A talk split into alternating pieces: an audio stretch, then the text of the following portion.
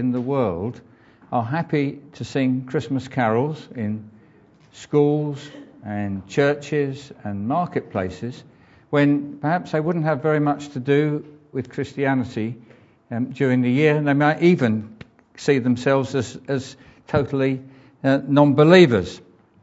If we look across the collection of carols that have come to us over the years, uh, we see that there are just a few that seem to have very little biblical content in them. I won't mention them, but they're, they're traditional and, and, and, they get sung.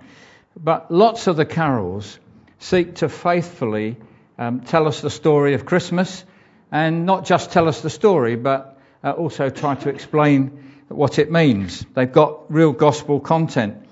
And I think perhaps the most outstanding carol that we have in that respect is Hark the Herald Angels Sing. Uh, it's a very gospel centered carol. And I'd like us to just look at it for a few moments uh, this morning, uh, just to see the background to it and to, to know that we're actually singing God's truth when we sing it. Uh, it was written in 1739, so it's been going a long time, by Charles Wesley, who was the brother of John Wesley, the evangelist, uh, who was the founder of the Methodist movement. And so you can understand why it's got such good um, Bible content. Let's, let's ask God to help us. Father, we do thank you for the fact that the whole world um, sings your truth at Christmas time almost, whether they believe it, understand it, or not. Lord, thank you that you can work through it. You can use carols to awaken people Lord, as your truth is proclaimed. Lord, help us this morning in our understanding and appreciation. But at the end of the day, all that we seek to do, Lord, uh, is to cause worship to rise in our hearts, Lord. We ask you that in Jesus' name. Amen. At the first slide, please. Hark the herald angels sing, Glory to the newborn King. I've titled what we're looking at this morning, Listen to the Angels. And I think uh, hopefully you'll see at the end why it's so important that we listen to precisely what the angels are singing or saying. Now, it may surprise you to learn um, that, as far as I can see, there is no reference to angels singing in the Bible. Oh, wasn't that disappointing? Isn't that disappointing? I cannot find it anywhere at all. And you might say, well, what about the heavenly choir that accompanied the angel when the angel spoke to the shepherds? Um, well, let's just read. I'll read to you what it says here. It doesn't, this, these won't come up on the screen, but I'll just read it. And there were shepherds living out in the fields nearby, keeping watch over their flocks at night. An angel of the Lord appeared to them, and the glory of the Lord shone around them. And they were terrified. But the angel said to them, Do not be afraid. I bring you good news of great joy that will be to all people. Today in the town of David a Saviour has been born to you. He is Christ the Lord. This will be a sign to you. You will find the baby wrapped in cloths, lying in a manger. Suddenly a great company of the heavenly host appeared with the angel, praising God and saying, Glory to God in the highest, and on earth peace to men on whom his favour rests. Now, maybe Charles Wesley used the word sing because it rhymes with king. It may be, I don't know, but the idea has certainly caught on. So, why am I making this point? Why am I being a bit pedantic about this? Actually, it's not important whether they were singing or saying. But the point is that it's important that we see what the Bible actually says in many circumstances because the Bible gets misinterpreted so easily. And I find, you know, people could say, oh yeah, the angels are singing. Listen to the angels singing, but not actually hear what they're saying. And I find that with even, you know, popular songs. I can enjoy a popular song and I think to myself, I haven't a clue what it's about. But I like the song, I like the idiom, I like the music, I like the beat. You can imagine I like the beat, can't you? That's it. But I do. So it's important that we listen, we listen to what the angels say. Now, Wesley rightly refers to them as herald angels. Uh, a herald uh, announces news from an authority to people. Now, angels are created beings, they are God's messengers, they are God's servants, and they appear dozens of times throughout the Bible. When I looked at the word angel in my concordance, it filled two columns, right? There's loads of references. And they appear especially when God wants to communicate something special to his people or assist them uh, in some way. Uh, but the angels are more than mere messengers. They're not like a postman who puts the letter through your door and that's it. Right? They, are, they have much more authority. They speak with God's authority uh, and they're given immense power to carry out God's judgments, not only on God's enemies, but also on God's people uh, when they are disobedient. And a little example of this would be when the children of Israel, having received the Ten Commandments, were about to set off to the promised land uh, under Moses, um, we read this. This is God speaking to Moses. See, I'm sending an angel ahead of you to guard you along the way and to bring you to the place I prepared. Pay attention to him and listen to what he says. Listen to the angels. Right?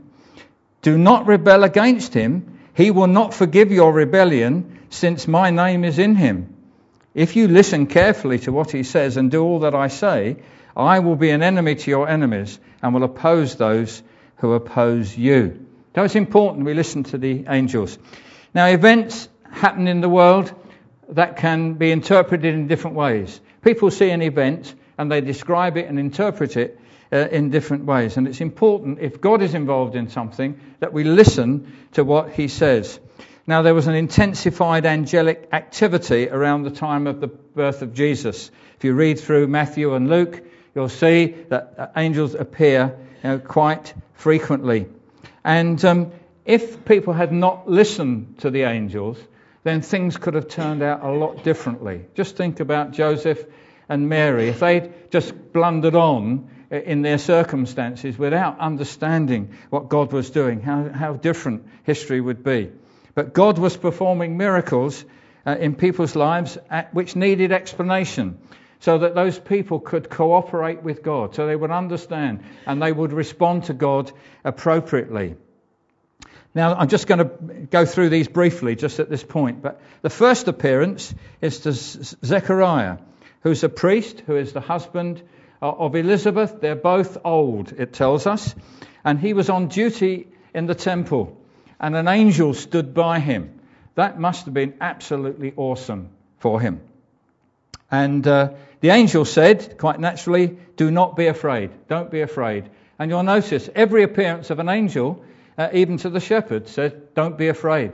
They must have been absolutely awesome, these angels. And what an, an, an awesome sight. Don't be afraid. Your wife is going to have a son who will be great in the sight of the Lord. The son was to become John the Baptist, of course, and the angel goes on to tell Zechariah how God would use his son. Zechariah was quite incredulous and said, How can I be sure of this? I'm an old man, and my wife is well along in years. Then the angel answered. I could imagine the angel drew himself up to his full height, put out his chest a little bit, and he said, I am Gabriel. I stand in the presence of God, and I've come to tell you this good news. My goodness, what authority. I've come to tell you what this is all about. The same angel, Gabriel, came to Mary, a young woman, probably in her teens, who is pledged to be married to Joseph, and says, Greetings to you who are highly favored. The Lord is with you. Now, naturally, she is greatly troubled by this, just as uh, with Zechariah, the angel, Gabriel, says, Don't be afraid. And then proceeds to tell her that she will become pregnant by the Holy Spirit and give birth to the Son the uh, Son of, the God most, of God Most High. Mary's response was amazing. She said, I am the Lord's servant. May it be to me as you have said. She received the word of the angel as a word from God, and that gave her courage uh, to, as it were, go along with all that God uh, had said. Now, jo- poor old Joseph, he wasn't so fortunate. Mary got prior warning of what would happen. Joseph had to pick up the pieces afterwards, didn't he? Um, he discovered that his wife to be was, was pregnant before he gets any explanation. And of course, he starts to plan um, how he can, this all can be hushed up and he can avoid um, the scandal. But um, an angel appears to him in a dream and says, Do not be afraid to take Mary as your wife. This is God's work. She has conceived by the Holy Spirit and will give birth to a son. You're to give him the name Jesus because he will save his people uh, from their sins. There would be scandal. Um, there's not so much scandal these days, is there, if children are born out of wedlock? But there used to be, I can remember when I was a child, you know, did you realise that she's not married? She's got a baby, you know. That's what, but today it's not so much. But there would be scandal in those days. And they'd have to face the scandal. But the angels gave Joseph and Mary confidence to face it. And they fully accepted the angel's explanation for what had already taken place, her conception, and what would take place, the birth of the child. Now, the virgin birth, or the virgin conception as we should uh, call it, has been attacked and challenged from earliest times. And there are theologians, so called today, uh, who will not accept it. And there are people who accept so much of the Bible and then they say, but I don't believe in the virgin birth. There must be a rational explanation for it all.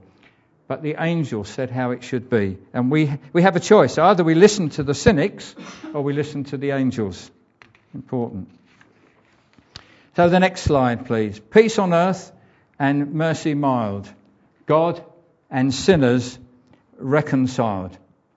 The idea uh, that, that uh, the coming of Jesus will bring peace on earth is a popular motive, isn't it, on cards and decorations? Peace, peace.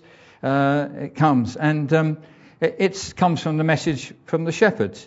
Suddenly, a great company of the heavenly host appeared, and the angel, with, with the angel praising God and saying, Glory to God in the highest, and.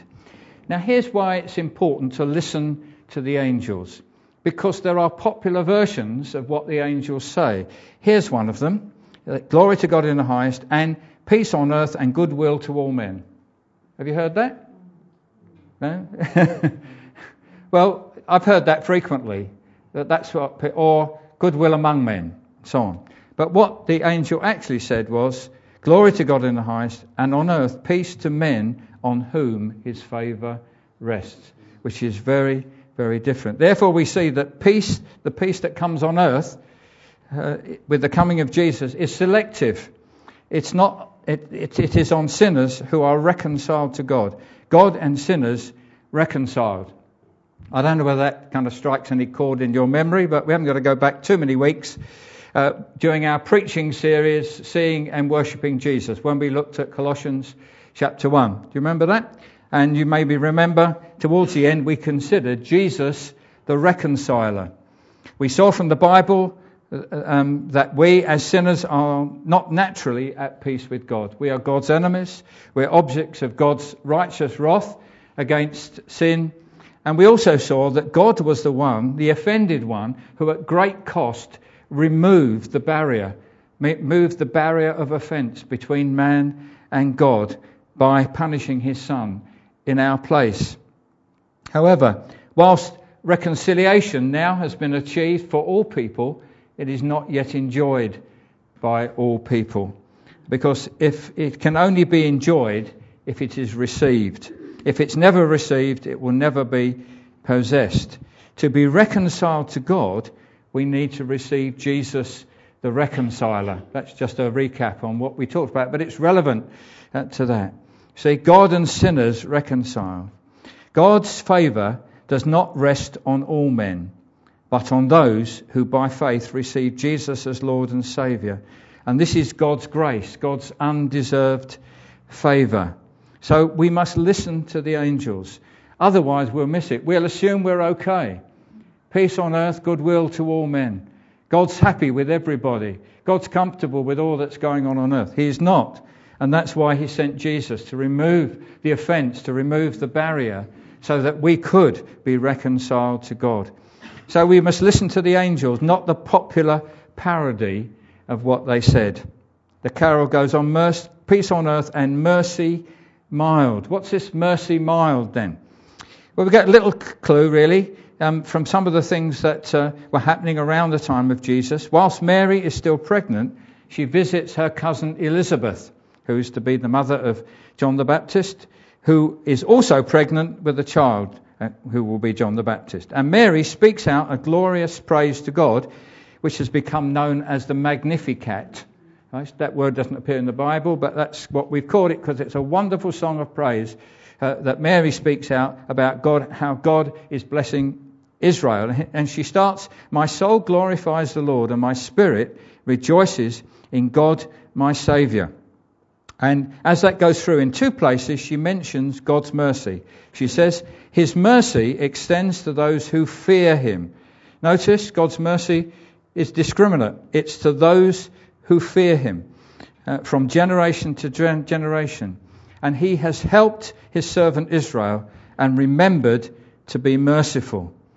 Then Zechariah, who we mentioned earlier, after his son was born, he prophesies about the child.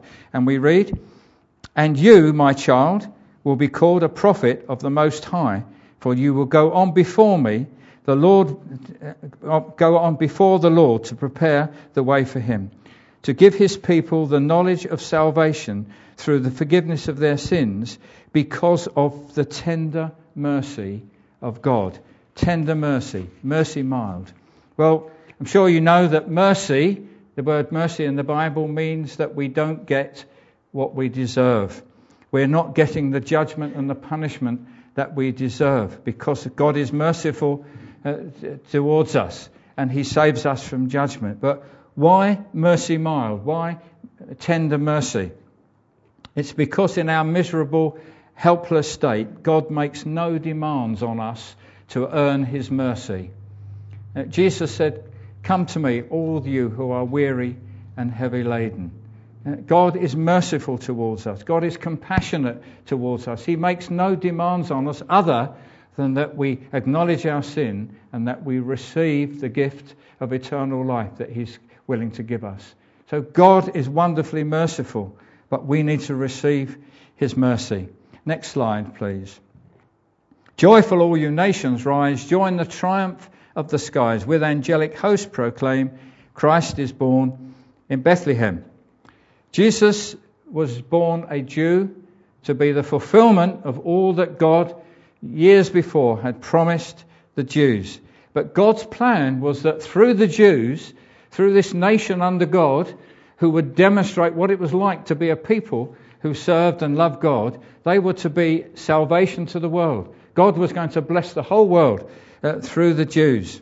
And uh, we can read about how that was prophesied and spoken about um, when God spoke to Abraham, who was to be the father of the Jews. He says, I will make you into a great nation. I will bless you. I will make your name great, and you will be a blessing. And all the peoples on earth will be blessed through you. And then that plan is further proclaimed through one of the psalmists. He says in, in Psalm 67, May God be gracious to us and bless us and make his face shine upon us, that your ways may be known on the earth, your salvation among the nations. May the peoples praise you, O God. May all the peoples praise you. May the nations be glad and sing for joy. Don't we want to see the nations be glad and sing for joy? What a mess our world is in, you know? Joyful, all you nations, rise. I guess over the past few years, we've particularly seen nations rising, or at least having an uprising. That's the word we've heard, isn't it? There's been an uprising. And the term, uh, one of the terms that's used uh, in the Middle East is the Arab Spring. That term, it sounds hopeful, doesn't it? The Arab Spring. And uh, it applies where people have risen up against a, a, an oppressive dictator and put him down. And I guess um, maybe us and observers around the world have been optimistic about this and hopeful that, that with the coming of democracy, there would be peace uh, and harmony uh, in these nations and stability. But what do we see? Well, tragically, um, we see in many cases, it's, once the dictators remove, it just highlights divisions within the nation. And people then are more conscious about their divisions. And um, peace seems as far off as ever. Oh, how they need to to embrace the message of the angels and find peace with God through Jesus Christ. Find peace with Him. Um, that's what they need to do, don't they? This message of sins forgiven, reconciliation with God, heaven assured. God has entered human history. God, Christ is born in Bethlehem, the carol goes. And Christ was born so that men might be reconciled to God and through that reconciliation, find reconciliation with one another. I don't know whether if it occurs to you, but I know men achieve many things, and there have been some wonderful things that men have achieved in terms of reconciliation around the world without perhaps becoming Christians. But I look at these people and I think, you need to be reconciled to God first. Then you can be reconciled to your brother. Yeah. So, hark the herald angels sing. Listen to the angels. The next verse Christ by highest heaven adored, Christ the everlasting Lord. If you go onto the streets and you ask people, um, who is Jesus? And often Christians have done this just as a, a, an opening to get to talk to people about the gospel. Um, of course, you'll get all sorts of answers. Um, some people will say, well, it didn't exist anyway, it's just a, just a myth. But others say, well, he was a prophet, he was a good man, uh, he was a good teacher. Some might even say, well, uh, he's the Son of God, isn't he? Without really understanding what that means. And of course, there are theories that Jesus was born an, an ordinary man, um, but he was exceptionally devoted to God, and God anointed him to fulfill all the requirements of the Messiah. But he was still just an ordinary man, highly uh, favored by God, anointed by God with power, but just an ordinary man. Well, I refer back again to our series, Seeing and Worshipping Jesus from Colossians, where we celebrated who Jesus is. And it says, He is the image of the invisible God. He is the same, that means He is the same substance as God. God and Jesus are one. John, in his um, writing, in writing his gospel, which uh, the gospel was in, intended to bring people to faith that by believing in Jesus they might have life in his name. And he begins right at the beginning. He nails this truth right at the outset. In the beginning was the Word, and the Word was with God, and the Word was God. He was with God in the beginning. I rather like the um, Living Bible version of that. Before anything else existed, there was Christ with God. He has always been alive and is himself God. David mentioned the Jehovah's Witnesses. Anybody here enjoy talking to Jehovah's Witnesses? Yeah, okay. They're worth talking to, worth giving time to. Um, but, um, you know, and I'm, if I got the time, uh, I'm happy to do that. And you might find that you can agree with much of what they say until they come to the person of Jesus. And Jesus is always depicted being far less than the Bible makes him to be. So, as an example, they have their own Bible, the Living Word, uh, the New, New World Translation. That's it. And um, the, the, passage I read, in the beginning was the Word, and the Word was with God, and the Word was a God. They say they put a little a in there. It's only small, but it's so significant. The Word was a God, not the God, not the living God, but a God. And as we look around the religions of the world, many of them acknowledge Jesus in one way or another, but he's always depicted as somebody far less than the Bible declares him to be. Christ, the everlasting Lord. Listen to the angels. The shepherds were told by the angel, Today, in the town of David, a Saviour has been born to you. He is Christ the Lord. That's Christ Jehovah. It's the, the word there, the Greek word that's translated Lord, is their way of expressing the very person of God. He is Christ the Lord. Next slide. Late in time, behold him come, offspring of a virgin's womb. Was Jesus somehow late in arriving? Did he miss the bus or something? I don't know. Had he somehow been delayed in his coming? It sounds that way, doesn't it? And I wonder whether people at the time wondered that too. The Messiah, a deliverer, had been promised to the Jews centuries before, but not a word had been heard from God for 400 years. Since the book of Malachi in the Bible, there was nothing from God for 400 years. The religion of the Jews had become lifeless and legalistic, and to make it worse, they were under Roman domination. And many must have given up hope that God would come and help his people. The time must have seemed late. They must thought, God's missed it. We're not going to get delivered. But we find that um, Paul, in his letter to the Galatians, says actually it was the right time. We sang at the beginning, God of time and eternity. God never gets it wrong in terms of his timing, it's always spot on. And Paul says this when the time had fully come, that's when the right time had come, God sent his Son, born of a woman, born under the law, to redeem those under the law, that we might receive the full rights as sons. So God's timing was perfect. I just want to read to you a little commentary on this by a preacher, um, the late Judson Cornwall. I'm sure Fred knows about Judson Cornwall, a good uh, American preacher. And he says this God's calendar is not the same as our calendar. God considers when it's the right time and it's in the fullness of time. God's calendar had been marked from the beginning, indicating the day that Jesus would be born every event and circumstance that would touch this holy child, every person who would relate to his supernatural birth, even the nations who would affect him and be affected by him, were prepared for his entrance into the world. The wise men were attracted by a star of unusual brilliance. God set the course of the stars and planets so that at the precise moment a light was produced in the heavens sufficient to attract these men. The world was at peace because of the control of Rome. It's called the Pax Romana.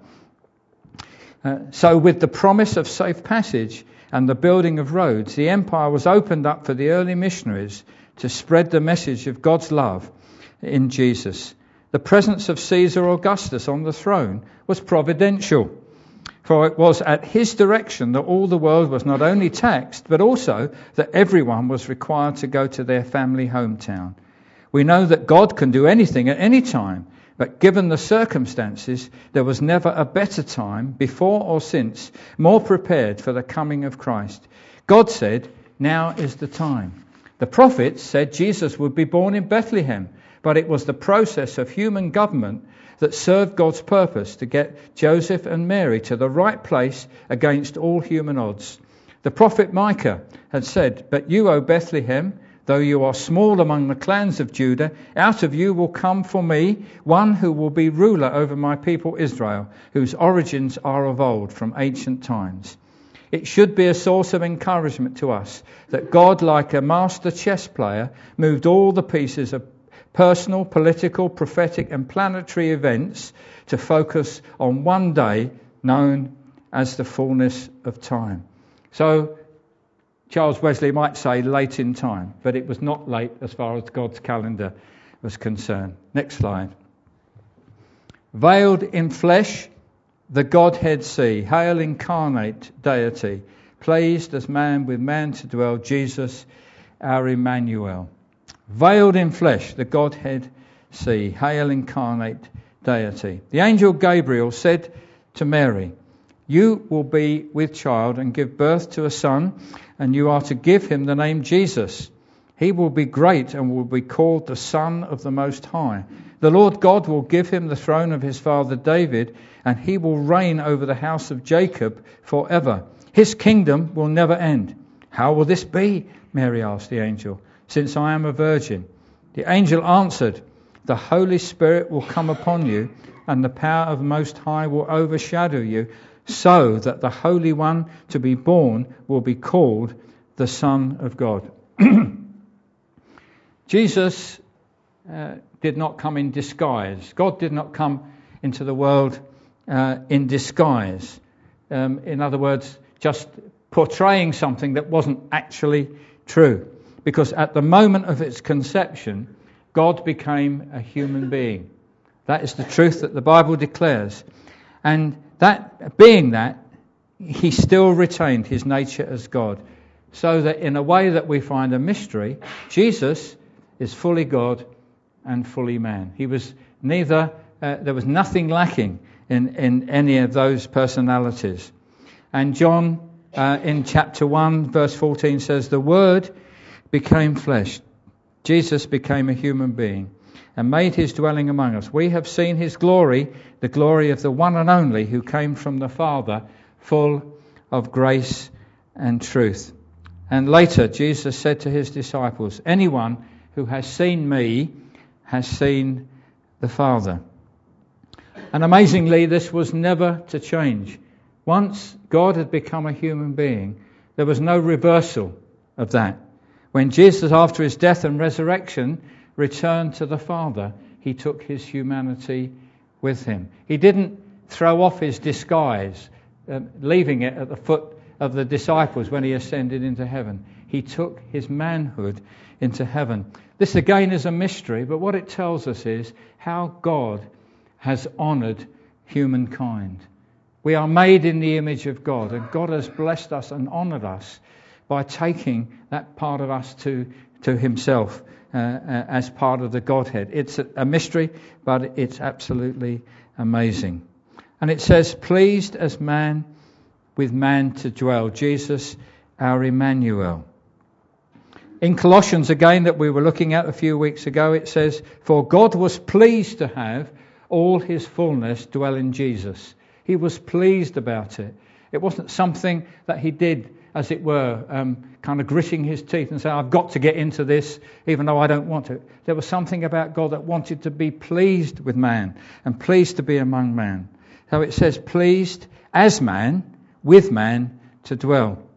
And in Hebrews it says this In bringing many sons to glory, it was fitting that God, for whom and through whom everything exists, should make the author of their, their salvation, that's Jesus, perfect through suffering. Both the one who makes men holy and those who are made holy are of the same family. Jesus is not ashamed to call them brothers. There was no way that Jesus was ashamed to become a human being. It pleased him, it pleased God, pleased as man with man to dwell. Jesus was pleased to be among us so that he could raise us up to be like him. To be like him. Emmanuel means God with us. I'm sure we all know that. And God with us not just for the time that he was here on earth, but God with us forever. Jesus told his disciples as he was anticipating his death and resurrection uh, and that he was returning to the Father, they were concerned, but he said to them, I've said these things to you, uh, but because I've said these things, you are filled with grief. But I tell you the truth. It is for your good that I'm going away. Unless I go away, the counselor, that's the Holy Spirit, will not come to you. But if I go, I will send him to you. This promise of the Holy Spirit is to all those who believe in Jesus, who put their trust in Him. It means that the presence of God is always with us. And as Jesus sends us out into the world, we're to go into all the world, preach the gospel, make disciples. Jesus said, I am with you always, even to the end of the age.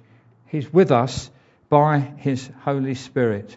He's with us by His Holy Spirit. So, Jesus, our Emmanuel, God with us. Hark the herald angels sing. Listen to the angels. Next slide, please. Hail the heaven born Prince of Peace. Hail the Sun of Righteousness. Light and life to all he brings, risen with healing in his wings. Hail, not the stuff that falls from heaven, but greetings. It's, we don't say it now, do we? No, hail. Hail, people. I could say at the beginning of the meeting, hail, but it's an old way of, of greeting people. Even also of saying, welcome. Welcome, we welcome you. Prince of Peace. Paul tells us in Romans 5 that, um, therefore, since we have been justified by faith, we have peace with God through our Lord Jesus Christ. Jesus is the Prince of Peace to those who put their trust in him. David brought that out in the worship this morning that we need to trust him and then receive his peace. It's all those who welcome him into their, into their lives. Jesus also is the light of the world and he's come that we might have life in its fullness. Now we get this strange kind of description here. Hail the Sun of Righteousness, risen, risen with healing in his wings. That's rather kind of metaphorical, isn't it? It's rather poetic language. And I don't want to go into it in too depth, great depths, but let me just tell you where it comes from. Uh, this is taken from the last book in the Old Testament, the book of Malachi, where the prophet is looking forward, not with pleasure, but with almost with awe, at the, the end of the age, um, called the great and terrible day of the Lord, the time when God will wind up everything and judgment will come on the earth. But for the people of God and those who love Him, uh, they will find that it's a time of healing, victory, and rejoicing. And uh, what we find is that in that prophecy of Zechariah that I referred to earlier, uh, he relates this to Jesus. He says, Because of the tender mercy of our God, by which the rising sun will come to us from heaven to shine on those living in darkness and in the shadow of death, to guide our feet into the path of peace. So it's metaphorical. It's God's light coming into the world through Jesus. And that's why he's called the Sun of Righteousness. Some would think it ought to be S O N, but the Old Testament says sun, it means brightness and light. Right, the last section then, the last slide, or second to last slide. Mark, mild he lays his glory by, born that man no more may die, born to raise the sons of earth, born to give them second birth. It's the thing that we dwell on a lot at Christmas that Jesus came in humble circumstances. He, he is the King of kings, the Lord of lords, the glorious God, the wonderful Saviour. He deserved to come in pomp and ceremony and majesty uh, and power. But he didn't do those things. He didn't, he didn't force people to follow him. He came humbly, associating with the poor and the outcast. It, said the ordinary people welcomed him gladly. Jesus was so accessible uh, to the outcast, the people that were despised in the community. I, I find that a challenge. Are we accessible uh, to people the way that Jesus was?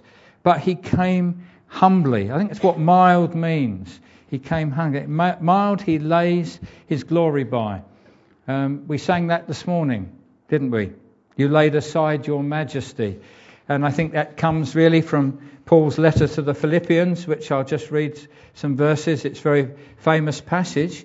Christ Jesus, who being in very nature God, which means he was of the same substance, did not consider equality with God something to be grasped. He did not take advantage of the fact, whilst here on earth, that he was God. In other words, to protect himself, uh, to keep himself away from uh, anything that would be harmful. But it says, But he made himself nothing, taking the very nature of a servant, being made in human likeness, and being found in appearance as a man, he humbled himself and became obedient to death, even death on a cross. Mild, he lays his glory by. As I said before, that when he approached people, apart from those who opposed him, uh, and he had some harsh things to say about the Jewish leaders who were oppressing the people. But when the people in need came to him, then he humbly received them. Uh, he was gracious, he was compassionate towards them. So mild he lays his glory by. So, why was Jesus born? Why was Jesus? Why did Jesus come into the world? Again, if we ask people in the street, they give you other sorts of answers. Some of them would be would have some truth in them. Jesus came to show us what God is like. Yes, he did. Uh, Jesus uh, came to teach us some new laws. Yes, that Jesus said, "A new commandment I give you." And um, maybe um, Jesus came to show us how a good person can live. And yes, that, those things are true. But we know that primarily Jesus came to die. Uh, that was marked out for him centuries before by the prophets and God's speaking in times of old. Jesus had come to die. He came to give his life. And he said, You know, I am the resur- resurrection and the life. Uh, he who dies, even, you know, if somebody dies, even though he dies, he will live uh, because of me. And so Jesus came that we might have eternal life. And he laid down his life. Born to raise the sons of earth. We are the sons of earth, and God wants to raise us to the heights of heaven. If you look at what is planned for us uh, in God through Jesus Christ, those who love Him, we are to share the glory of Jesus in the age to come. We will see Him and we'll be like Him. And we're sharing His glory. That's what Jesus prayed in John 17, which uh, Steve spoke to us about last week. Um, Jesus said, you know, I want them to see my glory. I want them to share in this wonderful glory. That's what's planned for us. God wants to raise us, to raise us up. We're going to be the eternal companion as the bride of Christ together uh, as the eternal companion of the Son of God in the days to come. So Jesus was born to die. He came down that we might be lifted up and to enjoy that. Came to give them second birth. Jesus himself said, uh, You can't even see the kingdom of God unless you are born again. But as we put our trust in Jesus, as we trust Him and not trust ourselves, then God does this miracle in our lives and gives us new birth so that we are born spiritually, our eyes are opened, and we can see the wonderful truths of God in His Word. So, the last slide Hark, the herald angels sing, Glory to the newborn King. Um, I don't need, you don't need me to tell you that Christmas easily takes, easily takes on a fairy tale image, doesn't it? That Jesus gets mixed up with reindeers and Father Christmas and all the rest of it. It's all rather nice and fairy. And, and there are things that, that come in to the story that um, the Bible hasn't said. It doesn't say. Some of them are not that important. But the whole thing um, gets obscured, doesn't it? If we want to know what the true meaning of Christmas is, we need to hear what God says and we need to listen to the angels. We need to listen to the angels. We're going to finish by singing this carol Hark the Herald Angels Sing.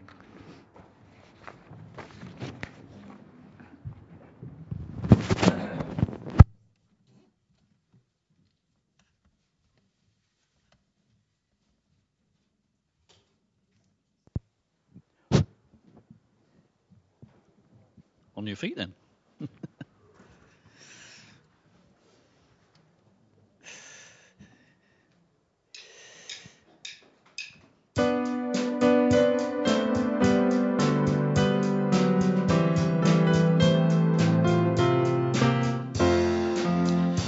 The herald angels sing, glory to the newborn King. Mercy mild, God and sinners reconciled. Joyful all ye nations rise, join the triumph of the skies, with the angelic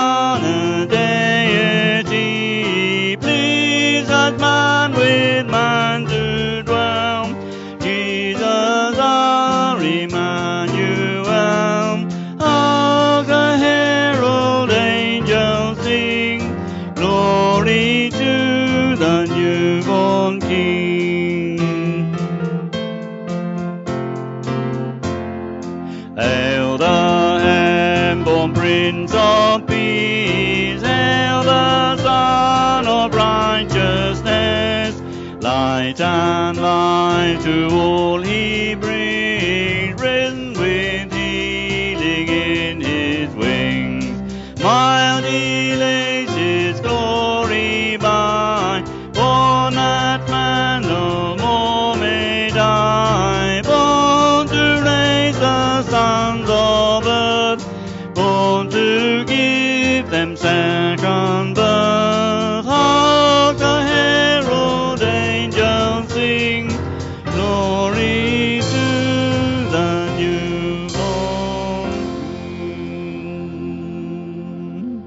grace, Joey, together.